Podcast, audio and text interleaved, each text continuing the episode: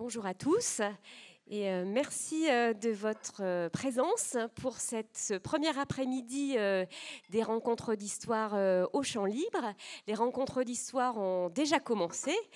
certains d'entre vous étaient peut-être déjà présents puisque cette année, au lieu de s'étendre sur trois jours, c'est près de, cinq jours de, de rencontres, d'échanges, de, café histoire, de projections également sur le, le site des champs libres et dans les différents espaces espace des Champs Libres et du Musée de Bretagne, mais également euh, euh, du fait du partenariat ancien de ces rencontres euh, avec l'UFR d'Histoire et notamment le département d'Histoire et notamment l'Université de Rennes 2, des rencontres, une rencontre inaugurale notamment qui a eu lieu mardi dernier à l'université en lien avec l'anniversaire des 50 ans de l'université.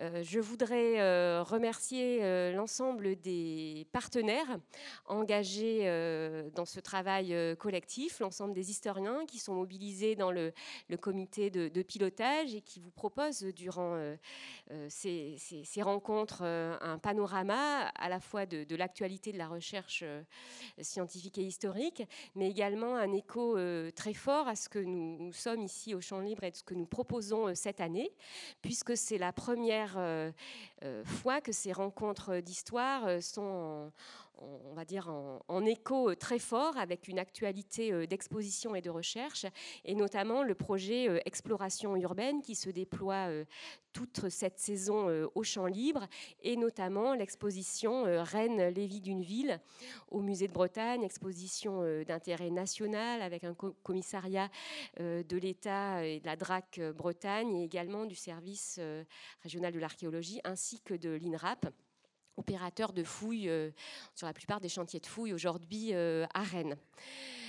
Euh, simplement vous dire quelques mots peut-être de propositions aussi, euh, on va dire, nouvelles dans le cadre de ces rencontres d'histoire et que vous avez déjà peut-être pu euh, lire ou regarder dans le programme. En tout cas, je, vous y invite. donc, au-delà de, la programmation des, rencontres et des conférences qui, sont voilà, bien installées, qu'elles soient ici en salle de conférence, au Café des Champs Libres ou dans d'autres points des Champs Libres, nous aurons plusieurs qui valoriseront également le travail des communautés étudiantes euh, et notamment le, travail euh, du master euh, Magénie, par exemple, du master médiation du patrimoine en Europe, et puis également du master NUMIC, qui vous proposeront leurs travaux, soit en continu dans l'espace Muséocube, soit ce week-end également dans des formats de médiation au niveau du musée. Et puis, ça me semble également euh, important euh, euh, de vous inviter à venir rejoindre la proposition qui est faite à 17h devant le mur bleu du musée de Bretagne qui s'intitule Ma thèse en 20 minutes chrono. Alors, c'est un peu plus long que les, 180 secondes programme qui est assez connu aujourd'hui au niveau national. Mais nous laissons le temps, puisque l'histoire c'est aussi du temps long, nous laissons donc un peu plus de temps à trois euh, doctorants euh, qui viendront euh, vous exposer et, échanger avec vous sur ce qui constitue aujourd'hui leur terrain de recherche. Mathieu Lebouche, notamment, qui nous a accompagnés au Musée de Bretagne et avec d'autres services du patrimoine à Rennes pendant une thèse en contrassif pendant trois ans. Damien Peterman, Philippe Marion et Aurore Keigné. Voilà, je, vous souhaite euh, de, très belles euh, rencontres d'histoire ici au Champ Libre. Et puis, si vous avez également euh, envie de, on va dire, de sortir des salles, on va dire, de, de conférences, si le temps se maintient tout le week-end. Je vous invite également à voir comment la ville est habitée, on va dire, par des personnages euh, un peu inhabituels, en tout cas euh, moins vivants que nous. C'est le partenariat avec le service euh, funéraire de la ville de Rennes, puisqu'une une balade vous sera proposée au cimetière sur la thématique des dernières demeures. Voilà, très bonne rencontre et je cède la parole à Arnaud Vasmer qui anime avec brio ces rencontres. Merci beaucoup euh, Céline. Et bienvenue donc à ces rencontres. Vous le savez, pour que les rencontres se passent bien, l'idéal c'est de ne pas être dérangé par des sonneries de téléphone portable. Donc c'est l'occasion euh, de vérifier si c'est bien éteint euh, chez vous. On va passer une partie de l'après-midi dans l'Antiquité, l'Antiquité euh, romaine tout à l'heure, l'Antiquité grecque à présent avec vous, Francis Pro, pour regarder ce qui s'est fait pour ce qui est de la ville dans cette Méditerranée grecque. Vous êtes professeur d'archéologie grec à l'université euh, Paris 1 Panthéon-Sorbonne. Et euh, nous allons donc explorer euh, cette géographie et cette époque pour savoir comment s'est créé un modèle urbain avec ces espaces, ces communautés et ces monuments. Nous verrons aussi si ce modèle s'est diffusé ou non, est-ce qu'il a été le modèle dominant, et puis peut-être quelle trace il en reste encore aujourd'hui. les Grecs ont inventé beaucoup de choses, mais à ma connaissance pas la ville, en tous les cas pas cette manière euh, de faire cohabiter euh, ensemble des euh, habitants, mais il faut d'abord que l'on prenne quelques notions de géographie et d'histoire avant d'entrer dans le sujet. L'invention, en tous les cas, du modèle urbain, ça se passe à quel moment, Francis Pro? Alors, merci beaucoup Arnaud. Alors en effet, les, les, Grecs ne sont pas les inventeurs de la ville. La ville, on a l'impression qu'elle existe en tout temps, en tout lieu. Euh, la ville, c'est une perception d'abord immédiate, une chose qui nous semble évidente. En fait, quand on y regarde de près, et travailler sur l'Antiquité grecque notamment, ça sert à ça, c'est que la notion de ville n'est pas uniforme. Il y a des villes. Et si les Grecs inventent quelque chose, c'est peut-être euh, cela, c'est-à-dire une distinction entre un phénomène d'urbanisation et l'urbanisme. C'est-à-dire que euh, la création des villes, on en a bien avant les siècles qui caractérisent l'épanouissement de ce que l'on appelle les cités grecques. Disons que si on peut faire remonter cela au 10e, 9e siècle avant Jésus-Christ, on a là le premier démarrage des communautés, des communautés grecques, des sociétés grecques organisées en communautés qui vont déboucher sur cette notion de cité grecque qui se définit par les prérogatives d'un État à partir, disons, du 8e siècle, 7e siècle avant Jésus-Christ, les archéologues sont à même de pouvoir mettre en évidence un certain nombre de sites qui présentent des caractéristiques planifiées. Et là, ce n'est pas seulement un phénomène d'urbanisation, c'est-à-dire d'adjonction d'habitat, d'agglutination d'habitat sur un site donné. Mais ils sont à même de pouvoir montrer la mise en place de principes d'organisation qui délimitent des espaces particuliers, des espaces clos, des espaces séparés, des quartiers d'habitation, mais surtout des espaces publics, des espaces communautaires, où l'ensemble donc de la cité peut se réunir, peut faire toutes sortes d'activités, des activités politiques, des activités économiques, des activités sociales dans tout genre, des activités religieuses, bien évidemment. Donc, si les Grecs sont euh, euh, se caractérise par, euh, disons, un comportement, on va dire, urbain spécifique, c'est pas tant par le phénomène d'urbanisation que par le phénomène, encore une fois, d'urbanisme, c'est-à-dire penser, réfléchir aux meilleurs moyens d'organiser la vie en communauté. Et je crois que c'est cela qu'inventent les Grecs au tournant du 8e, 7e siècle avant Jésus-Christ. C'est là qu'on voit apparaître pour la première fois des espaces communautaires réservés. Par exemple, euh, il est un site euh, en, Sicile qui s'appelle Megara Iblea, qui est une toute petite bourgade, en plus aujourd'hui très difficile à visiter parce qu'elle se trouve à côté d'une usine chimique qui pollue toute la région. Y compris d'ailleurs les archéologues qui travaillent dans la région, on ressort après un mois de campagne complètement vert. Mais c'est très intéressant de travailler à Megara Iblea parce que c'est sur ce site en Sicile qu'on a été capable de délimiter pour la première fois un espace vide à l'intérieur de, ce conglomérat d'habitation. Et cet espace vide, cet espace laissé volontairement libre dans l'organisation de ces habitats, c'est ce qu'on appelle une agora, c'est-à-dire une place publique. C'est la première attestation d'agora que nous ayons à notre disposition actuellement euh, d'un point de vue archéologique.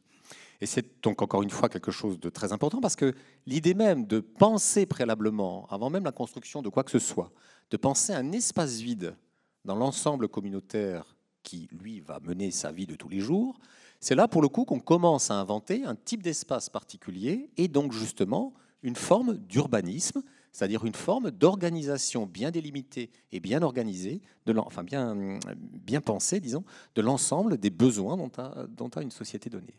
Et pourquoi Je voudrais qu'on regarde une première euh, image qui est une, une carte. Pourquoi c'est, vous avez dit à ce moment-là, mais pourquoi c'est dans ces lieux-là que s'invente ce phénomène? Les Grecs ne sont pas la seule civilisation du monde connu, euh, enfin du monde que l'on connaît aujourd'hui. Tout simplement parce que les Grecs, euh, les Grecs dont je suis en train de parler, là, ceux qui sortent donc au 10e, 9e siècle avant Jésus-Christ, sortent d'un monde, monde qui était, lui, bien connu par, avant, euh, par ailleurs et auparavant, qui était le monde des, des, des sociétés palatiales. C'est-à-dire que ce sont des sociétés hiérarchisées, dominées par un palais. Le palais détient tous les pouvoirs, détient toutes les prérogatives, et les communautés sont dépendantes de ces palais. Avec la chute du monde mycénien, les palais disparaissent totalement. Nous sommes au XIIe, XIe siècle avant Jésus-Christ. Et donc, il y a un éclatement de ces communautés grecques, justement, qui sont laissées libres, laissées euh, à elles-mêmes. Et sans qu'on ait beaucoup de précision à apporter sur cette période de transition entre le XIe et le IXe siècle avant Jésus-Christ, disons que durant cette période obscure, comme on l'appelle, eh bien, se met en place une certaine définition de ces communautés qui repose sur l'égalité fondamentale des individus qui la composent. C'est-à-dire qu'on est passé d'une organisation pour le pouvoir à une organisation de la ville pour les habitants? Exactement. Et c'est précisément sur la fondation de cette égalité de l'ensemble des membres de la communauté donc de, ces sociétés grecques que se constitue une certaine histoire et que s'invente une certaine définition de la ville. L'urbanisme est conjoint avec une certaine idée du citoyen. Et ce, dès la Grèce ancienne. C'est précisément en Grèce, sans qu'encore une fois on ait beaucoup de témoignages, hein, ce sont des hypothèses, des reconstitutions, mais disons que l'hypothèse la, plus plausible, c'est bien durant ces périodes que se met en place une certaine définition de l'individu dans sa communauté qui repose sur l'égalité des droits et des devoirs et qui fait que les, les, les, sociétés de citoyens sont fondamentalement à égalité, sont fondamentalement égalitaires, et du coup réfléchissent sur le meilleur mode d'organisation communautaire pour précisément respecter les uns et les autres. La ville, euh, dans cette Grèce antique, elle se forme sur quel plan? Vous avez parlé d'Agora, on reviendra sur, euh, tout à l'heure sur les espaces publics et euh, privés. Mais quand on regarde les villes d'aujourd'hui, certaines sont construites entre un centre et une périphérie par l'accumulation au niveau du temps. D'autres, sur le continent américain, sont construites en damier. L'espace de la ville et donc la circulation dans cette Grèce antique, elle se construit sur quelle idée? Alors, les Grecs, à mesure qu'avance le temps, donc notamment en particulier durant le, le 6e et surtout le 5e siècle, une certaine idée, disons, de la ville grecque se met en place. En particulier, euh, cette notion égalitaire entre citoyens a conduit euh, un certain nombre de... C'est en grec qu'on trouve les, premiers traités aussi, hein, qui concernent donc l'histoire de la ville, la forme que doit prendre la ville, la meilleure forme que doit prendre la ville. Donc l'urbanisme, en fait. Exactement. Et donc, du coup, les premiers traités d'urbanisme qui ne sont pas parvenus, mais dont on, a, on entend parler dans les sources, sont extrêmement intéressants parce qu'ils réfléchissent de façon très théorique à l'organisation d'un territoire. Et lorsque on a la chance de pouvoir donc mener un certain nombre de campagnes archéologiques dans des villes grecques bien connues, à commencer par Athènes, eh bien on arrive à délimiter, à prouver, à démontrer comment fonctionne justement cette égalité. Cette égalité a été mise en place surtout avec un plan, un plan en damier que l'on appelle le plan hippodamien, du nom d'un architecte qui s'appelle Hippodamos de Milet, qui venait donc d'une cité, la cité de Milet en Asie mineure, la Turquie actuelle. Et cet Hippodamos de Milet passe pour avoir écrit le premier traité d'urbanisme dans les cités grecques. Et c'est lui qui a dit qu'il fallait donc réserver des espaces selon un quadrillage extrêmement rigoureux occupé par le site urbain. C'est très intéressant parce qu'on a pu donc mener un certain nombre là aussi de campagnes archéologiques qui ont révélé ces quadrillages et qu'ils existent bel et bien. Vous en avez un sous les yeux, celui du Pirée, qui est sans doute l'un des plus célèbres. le, port d'Athènes, hein. c'est pas Manhattan, c'est le port d'Athènes. Absolument, absolument. Ça a des allures de Manhattan, mais ça n'est pas Manhattan. C'est le Pirée, le port donc de la cité d'Athènes, qui est très exactement un avant-port par rapport à la ville d'Athènes. Et cet avant-port était entièrement organisé selon un quadrillage avec un réseau viaire perpendiculaire et surtout, ce qui est très intéressant, avec des lotissements qui étaient strictement égalitaires les uns par rapport aux autres. Chaque citoyen disposait d'un lot de terre, d'un lopin, où il pouvait disposer donc son habitation, et ce lopin était à égalité avec le voisin. On a pu fouiller d'autres cités, je parler de l'Asie mineure, donc la Turquie actuelle. On a d'autres cités, comme la cité de Prienne, par exemple. On va à Milet, en Asie mineure. Ou à Milet, exactement. Milet, que vous avez sous les yeux, qui répond exactement au même quadrillage urbain, avec, comme vous le voyez, quelques grandes masses qui isolent l'agora, le centre communautaire vide, qui isole un temple, qui isole un théâtre, qui isole quelques édifices publics sur lesquels on reviendra, et puis surtout qui est caractérisé par un quadrillage perpendiculaire strict dans l'ensemble de ce territoire. Chaque citoyen milésien disposait d'un lopin. Il faut savoir aussi que cette division de l'espace urbain euh, avait son pendant dans le territoire de la cité. Le territoire de la cité était lui-même aussi divisé en lopins égalitaires qui étaient donc affectés à un citoyen.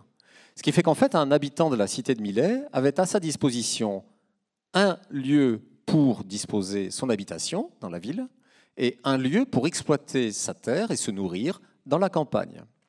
Les Grecs n'étaient pas du tout, euh, les Grecs ne, faisaient pas de différence entre le monde rural et le monde urbain. Monde rural et monde urbain, c'est blanc bonnet et bonnet blanc. les sociologues ont d'ailleurs forgé un concept très intéressant pour décrire ce phénomène. C'est ce qu'ils appellent des hacker-burgers, mot allemand, qui veut dire tout simplement un habitant de la ville qui va travailler à la campagne. Donc chaque matin, il faut imaginer le milésien, il faut imaginer l'athénien, qui quitte son domicile urbain pour aller donc travailler en campagne.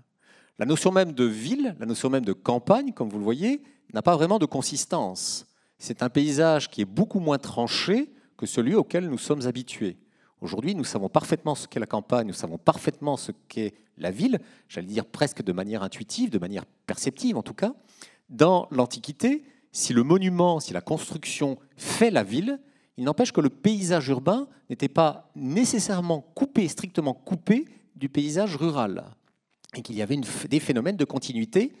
Et c'est l'une d'ailleurs des grandes transformations des, villes grecques, c'est précisément d'inventer une séparation entre la ville et la campagne. À mesure qu'on avance dans le temps, donc là, nous sommes au 5e siècle, tout au début du 5e siècle. Mais quand on commence à rentrer à la fin du 4e et surtout au 3e, 2e siècle, 1er siècle avant Jésus-Christ, se met en place un autre modèle culturel. La ville va finir par concentrer tellement d'habitants, va finir par concentrer tellement de services, tellement d'espaces spécifiques, qu'une séparation va s'établir entre ville et campagne. Séparation qui finira d'ailleurs par être matérialisée. Toutes les villes hellénistiques ont un rempart entre ce qui protège les habitations et le territoire de la campagne. Alors que par exemple, aux époques archaïques, au VIe siècle, au 7e siècle, l'idée même d'un rempart séparant l'espace urbain et l'espace rural est une aberration. Si on défend quelque chose, on va défendre tout le territoire, mais on ne défendra pas un lieu particulier, quand bien même il est occupé par beaucoup d'habitants. Et les autres euh, activités que les activités euh, rurales, même si on est dans évidemment des, sociétés qui sont beaucoup plus rurales que les nôtres, comment est-ce qu'elles sont réparties euh, au sein d'une ville? Je pense évidemment aux activités économiques, artisanales. Si chacun a son, son lotissement, sa, maison et son terrain, est-ce que ça se trouve dedans ou est-ce qu'on a consacré quelques quartiers, quelques morceaux de la ville à des fonctions particulières? Ça peut être valable pour les activités économiques, ça peut être valable aussi pour ce qui est de sacré, profane, bref, pour tout ce qui fait la ville. L'archéologie a beaucoup varié sur la question parce que tout dépend naturellement des zones que l'on arrive à, fouiller. Pendant très très longtemps, on a dit les Grecs ont inventé un autre aspect important que nous nous connaissons aussi, que, notre, nos espaces urbains connaissent, c'est-à-dire le, phénomène de zoning, avec notamment certaines écoles, notamment l'école de Chicago en architecture, qui avait beaucoup euh, euh, insisté sur le, développement de ces types de zones, c'est-à-dire de concentration d'un type d'artisanat dans une zone particulière euh, alors soit extra-urbaine, soit intra-urbaine. Tout dépendait naturellement de la nature des activités. Ce qu'on peut constater aujourd'hui avec certaines rues qui portent le nom des absolument, rue des absolument. et autres qui en gardent la mémoire. Absolument. Et donc on s'était dit, oui, bah, ça c'est un phénomène qui existe d'ailleurs dans le monde grec, puisque nous avons comme ça un certain nombre de quartiers d'habitation, qui sont, euh, de quartiers de, de, villes, pardon, qui ont été donc spécialisés, qui se sont spécialisés en certaines activités.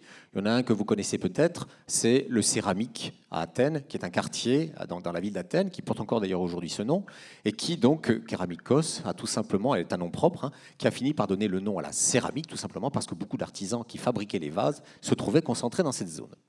Donc on s'est dit, oui, le zoning, c'est une invention grecque, le zoning, on répartissait les activités en fonction des types d'activités. Et puis en fait, à mesure que le temps avance, à mesure que les archéologues arrivent à taper un peu partout, on s'est rendu compte qu'il n'en est absolument rien et que les Grecs fabriquaient de tout à peu près partout. Il y a une activité en particulier qui a beaucoup euh, attiré l'attention des chercheurs, c'est la tannerie. Vous savez, c'est une activité un petit peu particulière, la tannerie, parce que pour tanner les cuirs, on est obligé de recourir à l'urine. Donc on est obligé d'avoir de grands bassins et de décanter les peaux, notamment dans l'urine. Et du coup, les tanneurs, les quartiers des tanneurs, ce sont des choses qui sont bien identifiées, généralement archéologiquement parlant, dans la mesure où ils sont en dehors de la ville et qu'on on va les mettre dehors, ça sent mauvais, c'est dégoûtant. Pas du tout. Lorsque l'on fouille, par, exemple, une cité comme Prienne, ou lorsque l'on fouille des cités en Grèce même, dans le Péloponnèse par exemple, on trouve de petits ateliers de tanneurs qui sont à l'intérieur de l'espace urbain et qui montrent que l'artisanat était beaucoup plus dispersé qu'on ne veut bien le dire.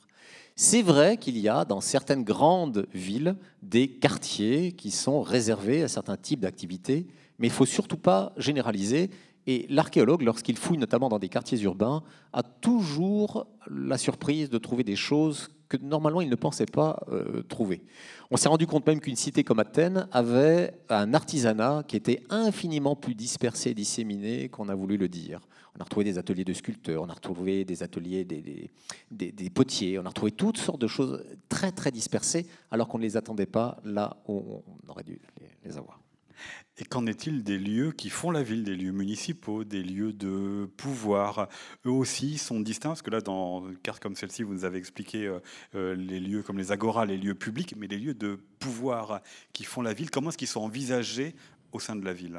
On peut peut-être prendre, euh, enfin, continuer à, voyager. Hein. Ici, on est en, Sicile, euh, à euh, Megara Ibla. Iblea, bah voilà, le site, voilà le site dont je vous parlais tout à l'heure, Megara Iblea, qui est un site donc très intéressant parce que nous avons non seulement le lotissement donc du territoire, de l'espace rural, mais nous avons aussi le lotissement donc urbain. Et comme vous le voyez, nous avons l'agora au plein cœur, l'agora au centre. C'est un site qui est extrêmement intéressant parce que c'est un site colonial. Megara Ebléa est une colonie qui a été fondée à la fin du 8e siècle.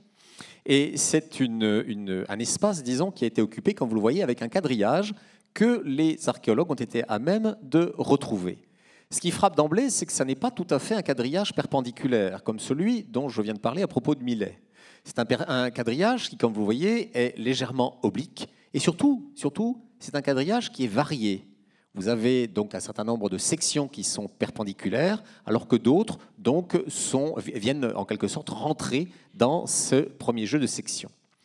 Ce qui est très intéressant du coup ici, c'est de voir que vous avez dans le lotissement de l'ensemble du territoire et de la ville, vous avez une adaptation au contexte. C'est-à-dire que dans cet espace colonial, il ne faut pas imaginer nos petits Grecs, nos petits Mégariens en l'occurrence, débarquant de leur bateau et ayant d'emblée une idée de l'urbanisme qu'ils vont appliquer sur le terrain. Ils ont une idée a priori, mais qu'ils savent finalement adapter aux réalités du terrain.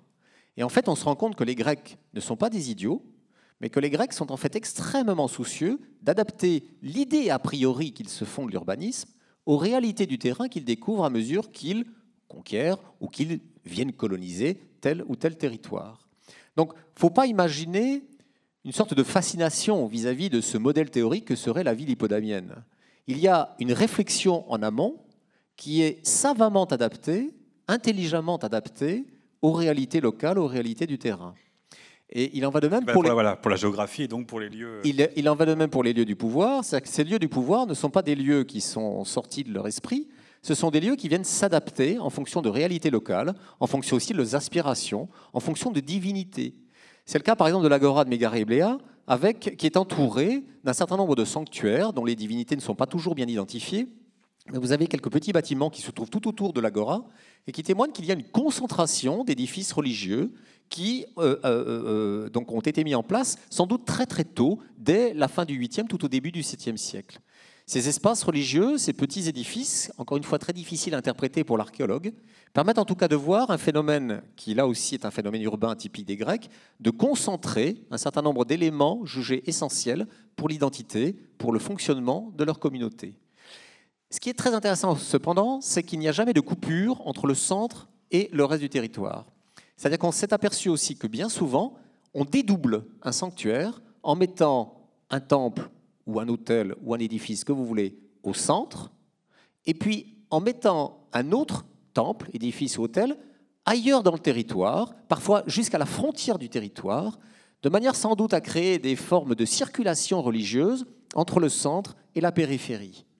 Le grec invente aussi une forme centripète ou centrifuge, tout dépend du mouvement effectué par ceux qui prient, en tout cas la, la divinité, en tout cas crée un phénomène de mouvement de va-et-vient entre l'étendue du territoire et le centre. Il y a un phénomène de centre-périphérie qui est constitutif, là aussi, du développement urbain qui ne se pense jamais sans un territoire. Comment sont pensés ces déplacements dans la ville? Parce qu'on voit par les exemples que vous nous avez proposés, les cartes ne se ressemblent pas du tout, mais il y a plein d'enjeux sur la, circulation. Il y a évidemment les activités, la mobilité, et aussi la sécurité, évidemment, qui entre en, compte. Donc comment est-ce que c'est théorisé et, pratiqué? Alors, il y a deux choses dans, votre question. La première, c'est mouvements. Ces mouvements devaient prendre très certainement la forme de processions religieuses, de fêtes. C'était l'époque bénie, où sur une année, vous aviez à peu près la moitié de jours fériés consacrés au culte de divinité. Il y avait tellement de divinités qu'il y avait la moitié de jours fériés. Il faut savoir que sur à peu près 365 jours, on a conservé des, calendriers hein, de, de, fêtes grecques. On a à peu près 200 fêtes sur 365. Ce qui veut donc dire que pendant 200 jours, on chôme, c'est-à-dire chômer, j'entends, on, va prier la divinité, on organise une fête, on se réunit, etc., etc. Ça peut être une divinité importante, une divinité à l'échelon civique, ça peut être une divinité à un échelon beaucoup plus local, mais en tout cas, vous ne travaillez pas ce jour-là. Hein. Donc, temps béni, ou la moitié de l'année, on le passait à prier les dieux et à festoyer avec ses, euh, concitoyens ou les membres de sa famille. Donc il faut imaginer comme ça des, mouvements perpétuels, en quelque sorte, des, mouvements de circulation qui sont, qui sont liés justement à ce culte des divinités. Donc il y a une sorte d'occupation symbolique du territoire hein, qui se fait. Donc ça, c'est un, point important. Du point de vue de la sécurité, on est plus, plus en difficulté. Encore une fois, les remparts sont des choses qui interviennent finalement assez, assez tardivement. Il y a des cités qui n'auront jamais de remparts. La ville de Sparte, par exemple, n'est pas une ville fortifiée par des remparts. C'est une ville qui est en fait une, ville euh, répartie entre quatre bourgs distincts et qui ne sera jamais de toute son histoire fortifiée. Les Spartiates disaient toujours qu'ils étaient bien à même de défendre leur ville et qu'ils n'avaient pas besoin du tout de remparts pour se protéger. Bon, prétention des Spartiates. Euh, une cité comme Athènes, par exemple, Athènes va être obligée d'attendre le 5e siècle pour avoir un rempart et pour protéger le pourtour donc, de sa ville.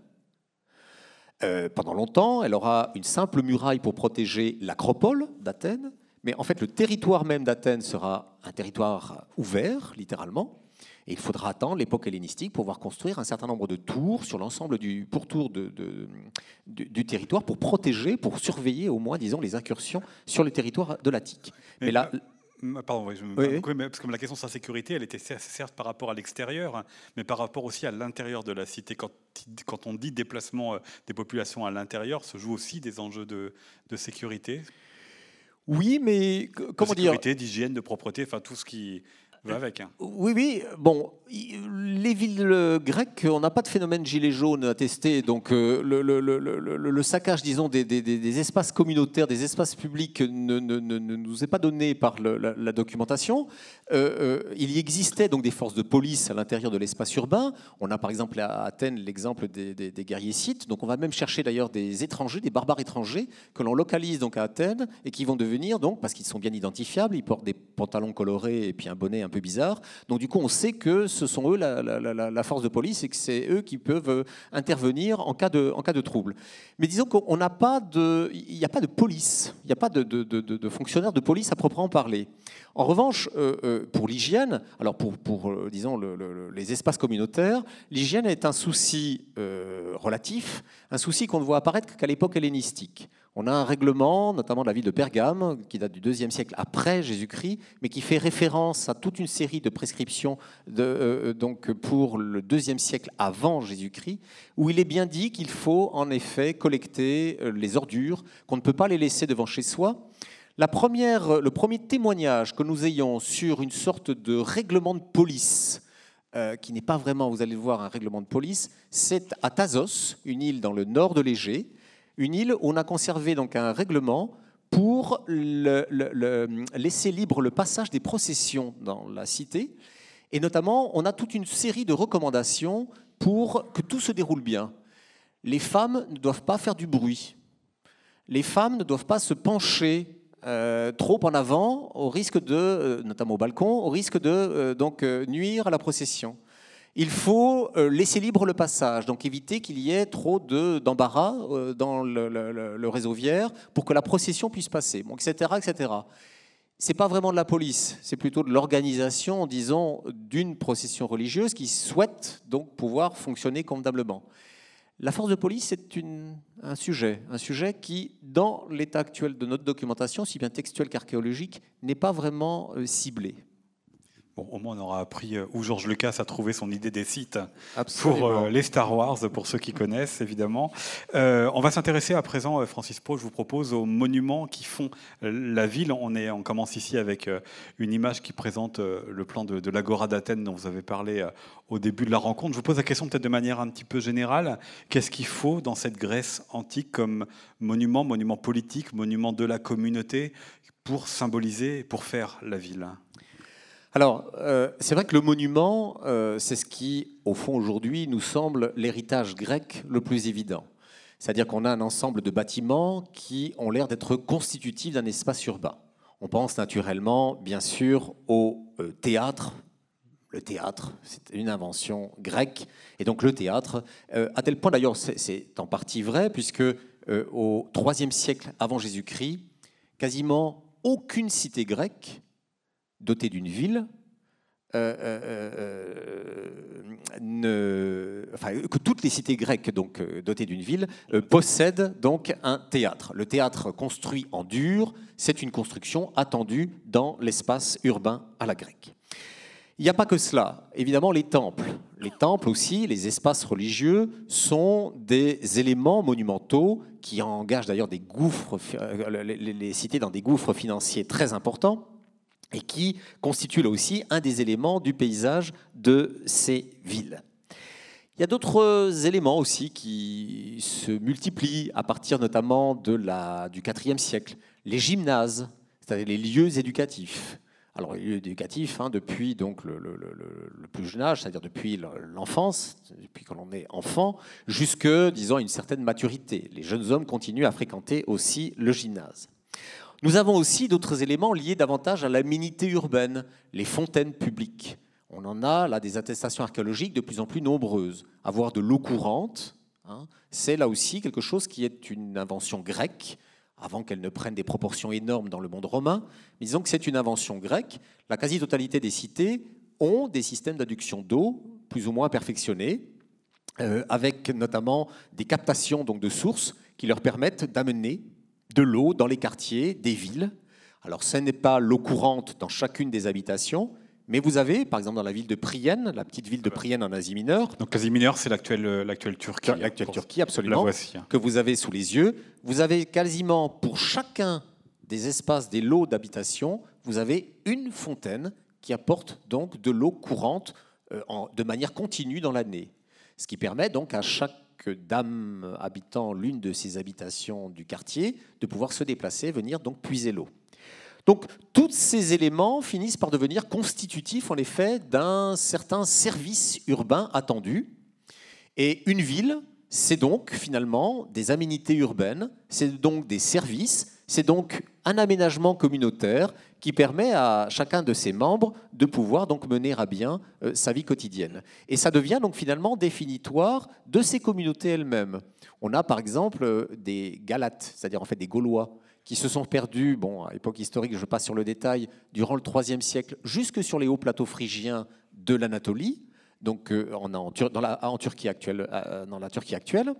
Et bien, ces Galates, à un moment donné, finissent par trouver que vivre, euh, à la Galate, c'est pas très sympathique, surtout dans ces régions. Et donc, du coup, qui vont demander à l'un des rois hellénistiques de la, période, qui vont demander de pouvoir s'organiser en cité.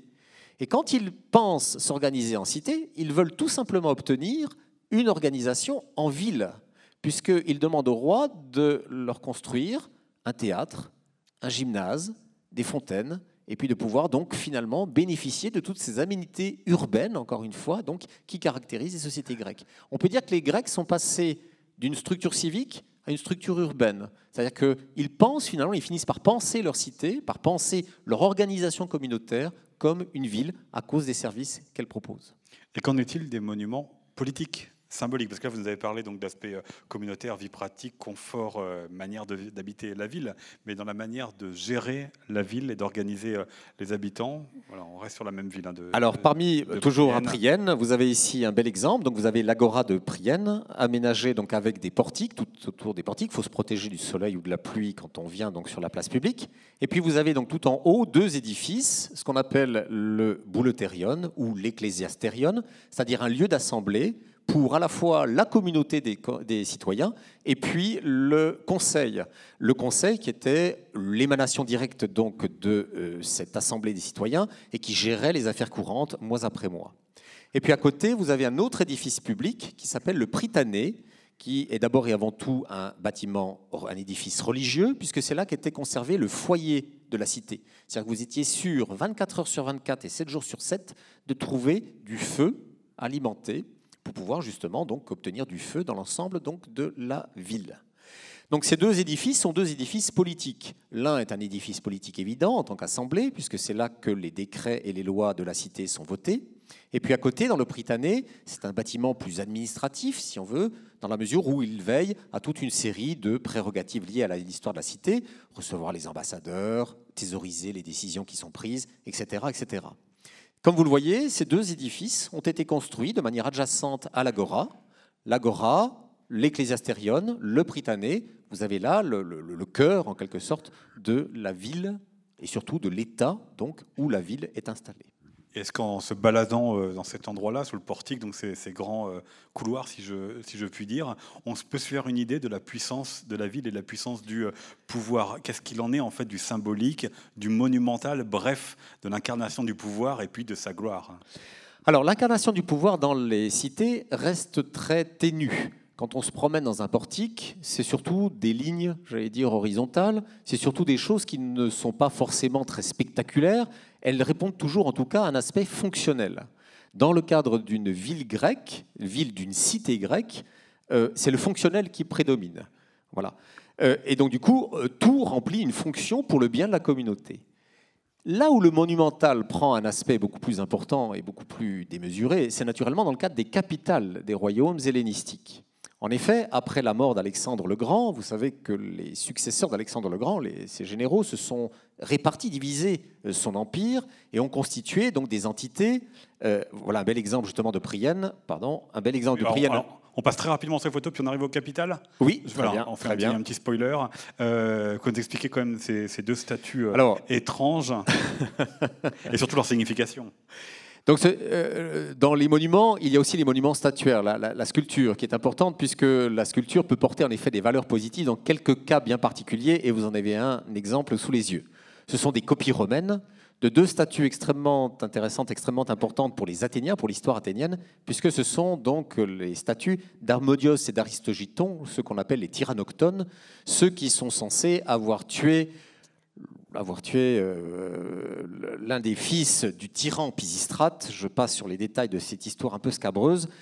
Euh, et qui euh, donc ont fait que la démocratie athénienne, qui donc s'est mise en place surtout au 5e siècle, a voulu leur rendre un culte, a voulu les honorer. Et on les a donc statufiés et on a dressé leur statut sur l'agora d'Athènes. Autrement dit, donc à côté des bâtiments publics, à côté des édifices où se fait la vie démocratique de la cité, eh bien il y avait aussi des statues qui permettaient d'incarner les héros, les héros euh, du, régime et d'incarner finalement en quelque sorte les vertus politiques du régime. On passe rapidement par un, portique à Prienne. On verra, euh, donc, c'est les Exemple du, du, ah, toujours Prienne, exemple de l'Ecclésiastérion. Voilà, on verra euh, tout à l'heure avec Philippe Ledoz euh, les, les portiques romains. donc les portiques, c'est ce qui est à droite, voilà, hein, le, le, grand couloir un temple, temple d'Athéna à Lindos. Et euh, donc, on, y revient euh, sur euh, les capitales, puisque vous l'avez dit, c'est très différent la manière de symboliser le pouvoir. Donc là, on est aujourd'hui en Afghanistan, à Aïe Kanoun, une ville capitale fondée sur le passage d'Alexandre le Grand. Qu'est-ce qui est différent entre une capitale et une ville qui n'est pas une capitale? Alors, Euh, ici, donc, sur le site d'Aïranoum, nous sommes en plein, Afghanistan, en effet. C'est probablement une Alexandrie, une de ces Alexandries qu'Alexandre le Grand donc, a essaimées tout au long de son périple. Et surtout, c'est à l'image finalement de ces grandes villes de l'époque hellénistique qui sont instituées donc, à partir du IIIe siècle, euh, donc avant notre ère. Alors, ce qui change avec ces grandes villes, ce qui change avec ces villes euh, fondées, et en particulier avec les capitales des royaumes hellénistiques, c'est justement le monumental conçu comme grandiose, c'est-à-dire au fond le monumental qui doit incarner un pouvoir monarchique. L'exemple typique, c'est plutôt l'espace suivant, encore un peu. On a Carthage en voilà. Tunisie, et là on est un, peu plus proche de nous, à Marseille.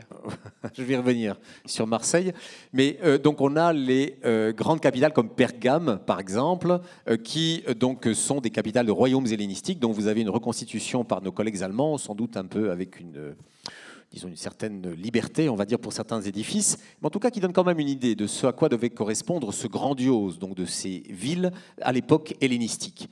On retrouve bien un théâtre, on retrouve bien des temples, mais disposés selon euh, un ordonnancement qui n'a plus rien à voir avec le quadrillage régulier perpendiculaire que nous avions tout à l'heure. Désormais, on va utiliser une montagne et on va complètement habiller la montagne de ces édifices qui constituent l'identité grecque. Pour être vu de plus loin Pour être vu de plus loin, bien sûr, mais aussi pour leur donner un côté beaucoup plus majestueux, beaucoup plus grandiose. Je vous invite à aller en Turquie, je vous invite à visiter le site de Pergame, je vous invite à rentrer dans le théâtre de Pergame par le haut, sauf si vous avez le vertige. Parce que si vous avez le vertige, vous tombez directement. C'est-à-dire qu'il y a une telle dénivellation, il y a une telle pente, il y a une telle conque qui est poncue donc euh, de manière abrupte que en fait il faut, il, faut, il faut faire effort pour ne pas être happé par le paysage, par cette espèce de, dénivellation extrêmement importante qui tombe donc littéralement dans la euh, euh, plaine de Pergame. Donc on recherche le spectaculaire, on recherche le grandiose, l'impressionnant, et désormais, chaque monument grec, chaque édifice grec va être exacerbé pour justement donner une certaine image d'un pouvoir monarchique qui est capable de porter l'hellénisme à son comble. On passe à. Alors, non, on va revenir d'abord, comme vous voulez dire un mot de Marseille, la ville la plus proche de nous que vous nous proposez. Hein. Oui, absolument, parce que Marseille, c'est très intéressant. Aujourd'hui, pendant longtemps, on a considéré que Marseille, donc, comme vous le savez, euh, cité grecque fondée donc, par des habitants de la vieille cité de Fossé, qui se trouve là aussi en Asie mineure. Hein. Les Phocéens, donc, qui sont venus s'installer au sud de la France, qu'ils avaient débarqué et qu'ils avaient installé eux-mêmes une certaine idée de la ville. Et que cette idée de la ville, c'était donc l'idée grecque, avec son quadrillage, avec ses monuments, avec ses édifices. On était très fiers d'avoir trouvé des chapiteaux ioniques, on était très fiers d'avoir trouvé même des débuts d'embranchement perpendiculaires de rues qui pouvaient laisser penser que, en effet, Marseille avait connu un quadrillage urbain à la grecque. Oui, à ceci près que les archéologues ont fouillé toute la région environnante, naturellement, de Marseille, ont trouvé quantité de petits sites comme Saint-Blaise, comme Entremont, comme toutes sortes de, choses très intéressantes, et qui ont montré que euh, les indigènes, c'est-à-dire nos ancêtres les Gaulois, si je puis me permettre, c'est-à-dire en fait donc ceux qui relèvent de ce qu'on appelle la civilisation celtique, eh bien que ces gens avaient déjà tout un urbanisme, un urbanisme comme on dit, alors c'est là qu'on voit l'évolution de, de, nos savoirs. Les archéologues du sol national parlaient d'urbanisme linéaire, qui s'opposerait donc à l'urbanisme à la grecque orthogonal. Mais en fait, l'urbanisme linéaire des Celtes est assez comparable à l'urbanisme qui se faisait donc à Marseille, dans la mesure où on voit, à partir donc de tracés réguliers et parallèles, on voit l'organisation de maisons qui sont donc réparties. La seule chose que l'on ne voit pas, qu'on n'a pas trouvé à Marseille, hein, mais que l'on ne voit pas dans tous les bourgs tout autour de Marseille, c'est la mise en place d'une agora. Autrement dit, il y a bien quand même des espaces spécifiques aux Grecs, mais quant à l'organisation régulière, intelligente, fonctionnelle que l'on peut observer dans d'autres sociétés, ben, on se rend compte que les Grecs n'ont pas forcément eu le monopole de l'invention. Ils ont quand même diffusé une manière de penser la ville ou pas du tout? Bah, C'est tout le problème. Alors tout le problème est de savoir si les communautés tout autour de Marseille sont des communautés qui se sont organisées sous l'influence de Marseille, ou si au fond les Marseillais, en arrivant avec leur idée a priori d'un urbanisme, ne se sont pas finalement adaptés aux réalités qui se faisaient sous leurs yeux. Et c'est là qu'on commence à rentrer dans des problèmes de chronologie fine qui, du coup, obligent à être extrêmement prudents. Aujourd'hui, il y a les tenants d'une certaine archéologie nationale qui disent que, mais non, mais non, les Celtes ont été tout aussi intelligents que les Grecs. Et lorsque, d'un point de vue fonctionnel, ils avaient besoin de faire des rues parallèles et de délimiter des espaces de manière rigoureuse et précise, ils savaient le faire. Ils n'ont pas attendu les Grecs et l'arrivée des Marseillais pour le faire. Un petit discours, euh, enfin une petite polémique, une petite querelle entre les tenants d'une certaine vision a priori de l'urbanisme, à la grecque, et puis ceux qui sont au contraire extrêmement sensibles aux demandes, aux besoins du local, du, dire, du paysage immédiat, et qui montrent qu'au fond, les individus, de façon générale, autour de la Méditerranée, n'ont pas eu tant de choix que ça pour organiser concrètement et fonctionnellement leurs espaces urbains. C'est pour ça que j'ai mis Carthage aussi tout à l'heure, parce que le site de Carthage a révélé, sans doute le premier, le carroyage le plus ancien que nous ayons dans l'organisation urbaine. Ce n'est pas un site grec finalement, c'est le site de Carthage, donc phénicien, une autre civilisation. Donc on passe euh, rapidement par euh, Alexandrie, euh, par un royaume de Macédoine, parce que le, temps file déjà malheureusement, Francis Pro. Peut-être parler un peu de, culture rapidement, même s'il va en a beaucoup questions juste après avec Philippe Ledos pour ce qui est de l'Antiquité romaine. Mais je vais, je poser une question très très large. Est-ce que les villes de cette Grèce antique ont inventé parce que ville une culture, une civilisation, une urbanité? Absolument. Je vous ai dit tout à l'heure qu'au départ, quand nous étions au 6e, 5e siècle, pas de différence entre un urbain et un rural.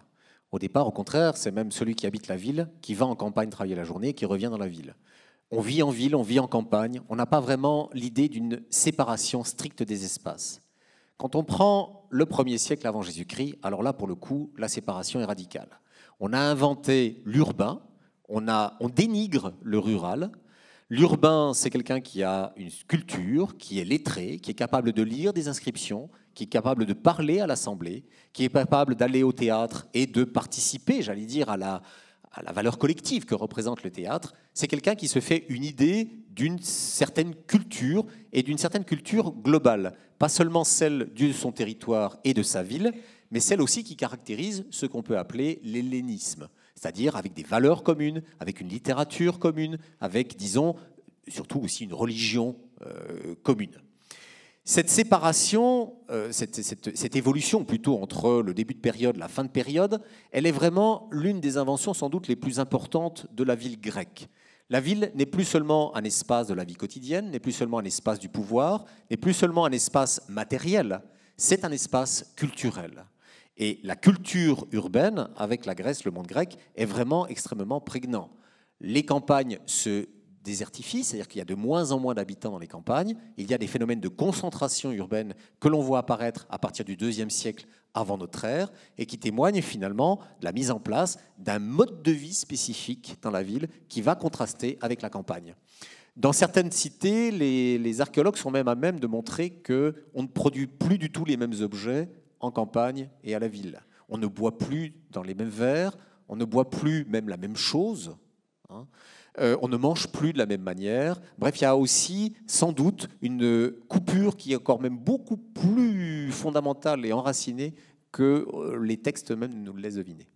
Et puis, euh, pour presque terminer, l'avant-dernière question, la ville a dû construire des infrastructures importantes parce que euh, bah, il fallait euh, amener tous les besoins nécessaires. Vous avez parlé des fontaines tout à l'heure.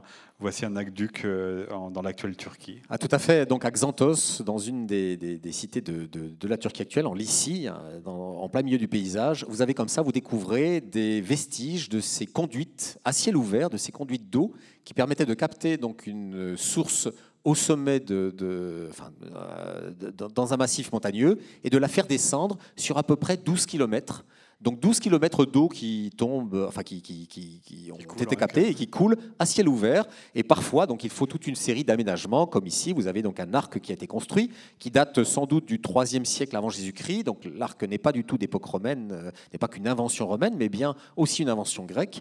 Et euh, pour soutenir justement cette conduite qui permettait donc de, à l'eau de dévaler et d'arriver dans l'espace urbain de la cité de Xanthos. Puis ma dernière question avant les autres, parce qu'il y a un mot qu'on n'a pas utilisé depuis le début alors que l'on parle de cette Grèce antique, c'est le mot de démocratie. Je reviens à ce que vous avez dit au début de la rencontre en, disant que on était passé d'une cité euh, organisée autour d'un palais à une cité organisée oui, je, vais un peu vite, je m'en excuse.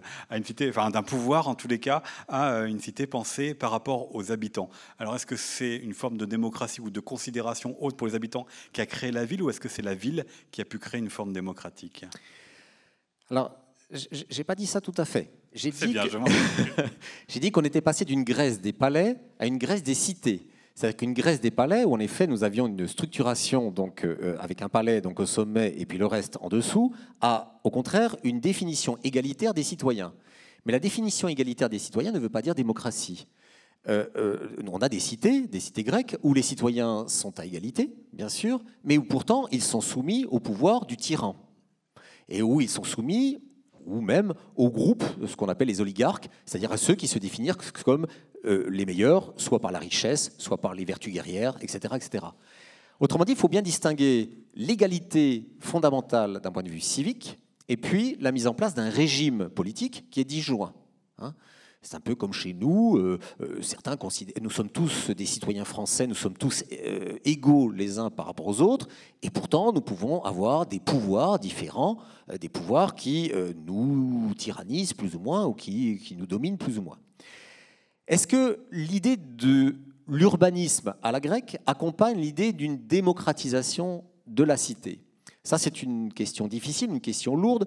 Au fond, est-ce que la vie en espace telle qu'elle se développe dans le cadre de, ces villes grecques, est-ce qu'elle a finalement encouragé la mise en place d'une démocratie? J'aurais tendance à vous répondre oui et non, à vous faire une réponse de Normand.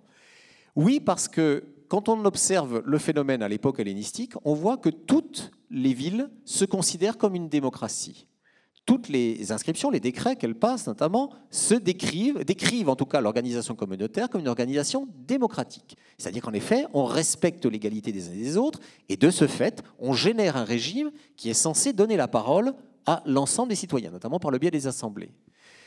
En même temps, c'est faux, parce que quand on regarde aussi concrètement le fonctionnement de ces assemblées, et notamment le fonctionnement des conseils, on observe que de plus en plus, à mesure qu'on avance dans le temps, il y a la mise en place d'un régime qu'on appelle un régime des notables, c'est-à-dire de ceux qui détiennent une forme de richesse et qui parviennent en particulier à dominer, disons, la vie politique parce qu'ils sont récurrents dans l'exercice des magistratures, parce que ce sont ces mêmes noms qu'on retrouve régulièrement dans la vie des cités. Souvent d'ailleurs, ce sont des gens qui jouent un rôle important dans l'aménagement de la ville, des entrepreneurs, des gens qui ont finalement les moyens de pouvoir tenir les cordons de la bourse lorsqu'il s'agit de construire tel ou tel édifice, ou en tout cas de se montrer comme grand évergette dans le cadre de ces cités. Donc, oui, il y a une démocratie, une démocratie qui accompagne en effet ce mouvement d'urbanisme, et puis oui et non dans la mesure où il y a aussi des jeux de pouvoir qui passent par d'autres éléments, notamment par l'utilisation des richesses à l'intérieur de ces espaces. Merci beaucoup, euh, Francis Pro. Je vous propose donc de poursuivre euh, avec vos questions. Qui aurait une première question? Tout devant, on va vous apporter un micro.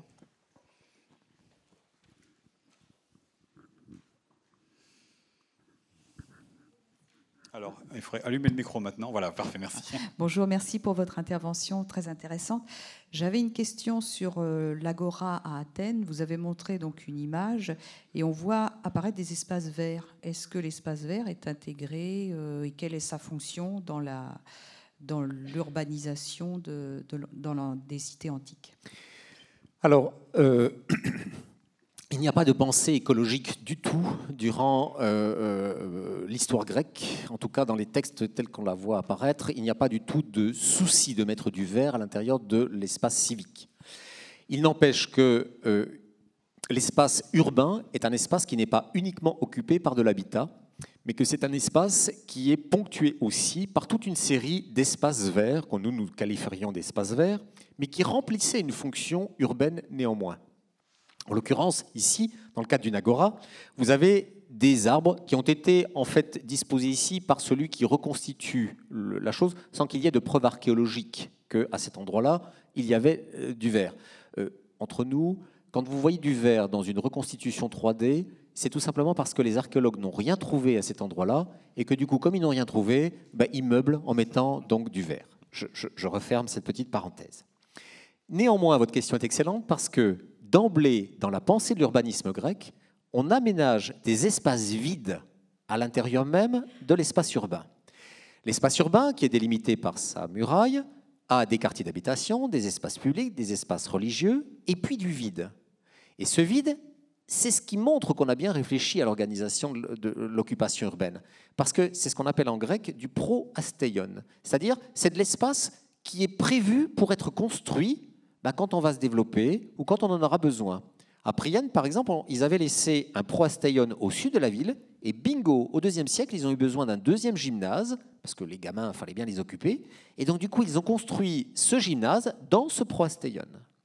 Au départ, il y a donc une fonction on suppose, essentiellement militaire, c'est-à-dire que s'il y a un ennemi qui arrive, toute la population dans les champs, toute la population rurale peut se protéger derrière les remparts et on peut les faire camper en attendant que le siège soit levé. Et puis, à mesure que s'installe une certaine paix, on va dire, dans les royaumes hellénistiques et surtout durant l'époque romaine, eh bien, ces pro-astéia, ces espaces laissés libres, on va les occuper par toutes sortes de choses, soit des bêtes qu'on envoie paître. Donc, vous voyez, hein, la coupure campagne-ville, elle n'est même pas entre euh, ce qu'il y a à l'intérieur du rempart et ce qu'il y a à l'extérieur. Elle est même à l'intérieur du rempart, si vous voulez. Hein. Il y a des espaces ruraux dans la ville.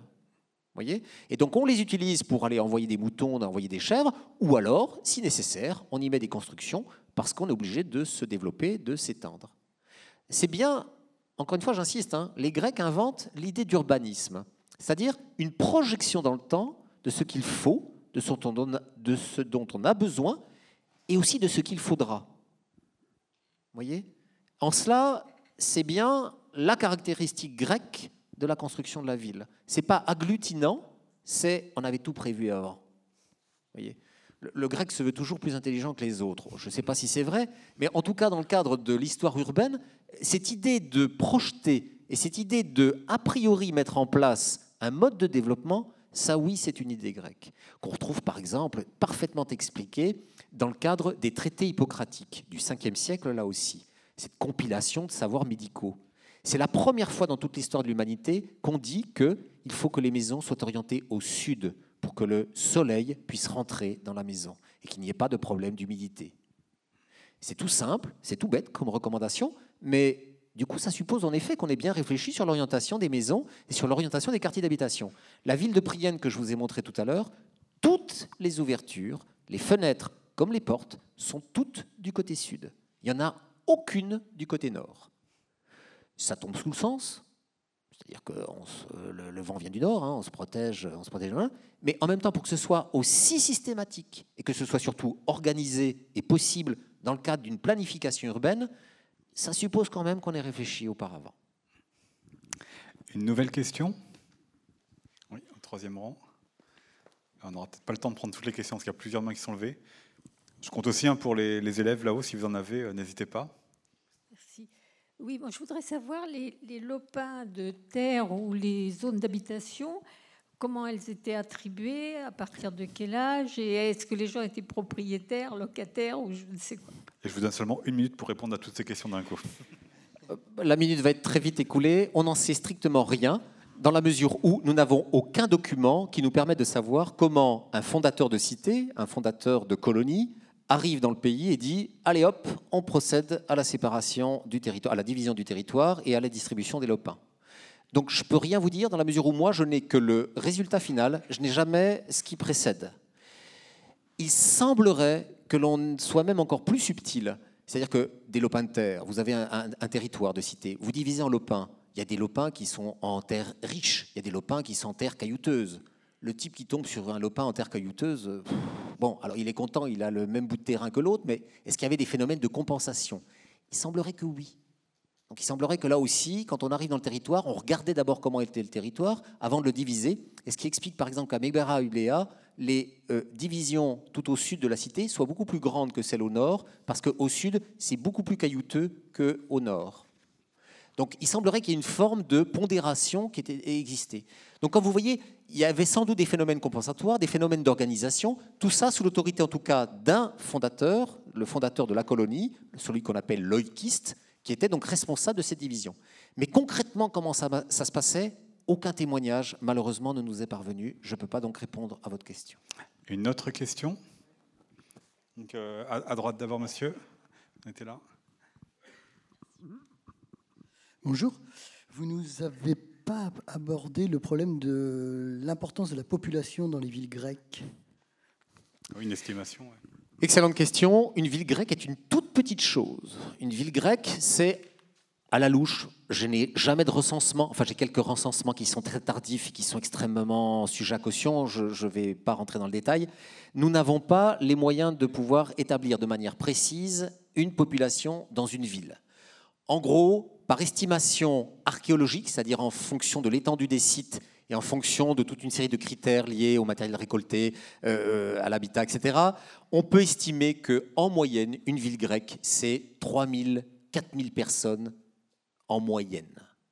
On a quelques spots beaucoup plus importants. Exemple Athènes, on est à 25 000 citoyens, probablement à quelque chose comme 200 000, 250 000, 300 000 personnes au 4e, 3e siècle avant Jésus-Christ.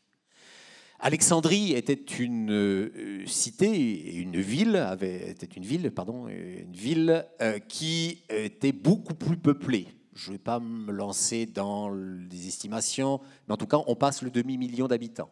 Sachez que la seule ville à atteindre le milieu d'habitants durant l'Antiquité, c'est Rome.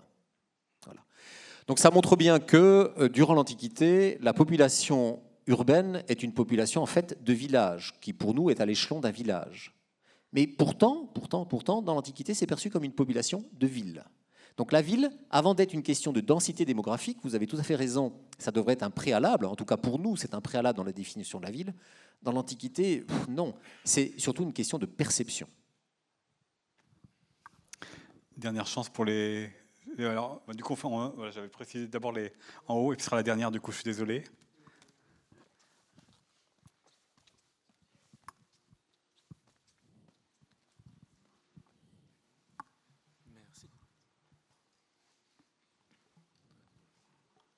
Alors, euh, j'ai une question à vous poser. Euh, est-ce que les métèques avaient un lieu dédié euh, d'habitation alors, les métèques, donc les étrangers domiciliés, n'ont pas de lieu spécifique d'habitation. À ceci près que les métèques ne pouvant pas être propriétaires d'un lopin de ne possédant pas de la terre, ils ne sont que locataires. Donc, ils dépendent en fait de leur lieu de production, de leur lieu de travail. Si vous êtes dans le cadre d'une cité, ou d'une ville, où vous avez du zoning, c'est-à-dire des quartiers d'habitation avec des quartiers spécialisés dans telle ou telle fabrication, ben, vous aurez tendance à trouver davantage de métèques que dans d'autres. Un exemple, le Pirée à Athènes. Il y avait une concentration de métèques au Pirée qui était tout simplement liée au fait qu'il y avait beaucoup de navigateurs, beaucoup de commerçants, beaucoup de marchands. Et donc, du coup, euh, les métèques, on le sait par les, pierres, par les, les, stèles funéraires, euh, euh, les métèques étaient concentrés au Pirée. Mais il y avait des métèques qui vivaient, même dans les quartiers UP d'Athènes, même dans les quartiers. vous voyez, le, le métèque vit partout, mais le métèque a tendance, disons, à se concentrer sur le lieu d'habitation. Vous avez tous lu Platon, la République de Platon, et vous savez tous que la République de Platon souffre par ce magnifique dialogue entre Socrate et Képhalos, un métèque extrêmement riche donc, euh, qui séjournait à Athènes et euh, qui venait de Sicile, qui était spécialiste, un marchand d'armes, et euh, Socrate et Képhalos vont au Pirée et vont rejoindre la maison de Képhalos au Pirée. Voilà. Là, c'est, on a un paysage, j'allais dire, euh, euh, dans le cadre d'une grande ville. Un Socrate qui vit dans Athènes même, un Képhalos, métèque, qui vit au Pirée. Mais encore une fois, je peux vous citer d'autres exemples de métèques qui vivent en plein cœur d'Athènes, et inversement, je peux vous citer des citoyens athéniens qui habitent le Pirée. Merci beaucoup, Francis Pro, pour euh, cette euh, rencontre. À suivre donc ici à 15h, on vous emmènera dans l'autre grande culture antique euh, romaine avec Philippe Ledose. Et puis, si vous le souhaitez, vous pouvez, avant de reprendre ici à 15h, vous promener du côté de la librairie Le Fayeur qui nous accueille et qui a trouvé des livres, évidemment, pour raisonner avec les thématiques de notre rencontre. Merci beaucoup à vous et à tout à l'heure.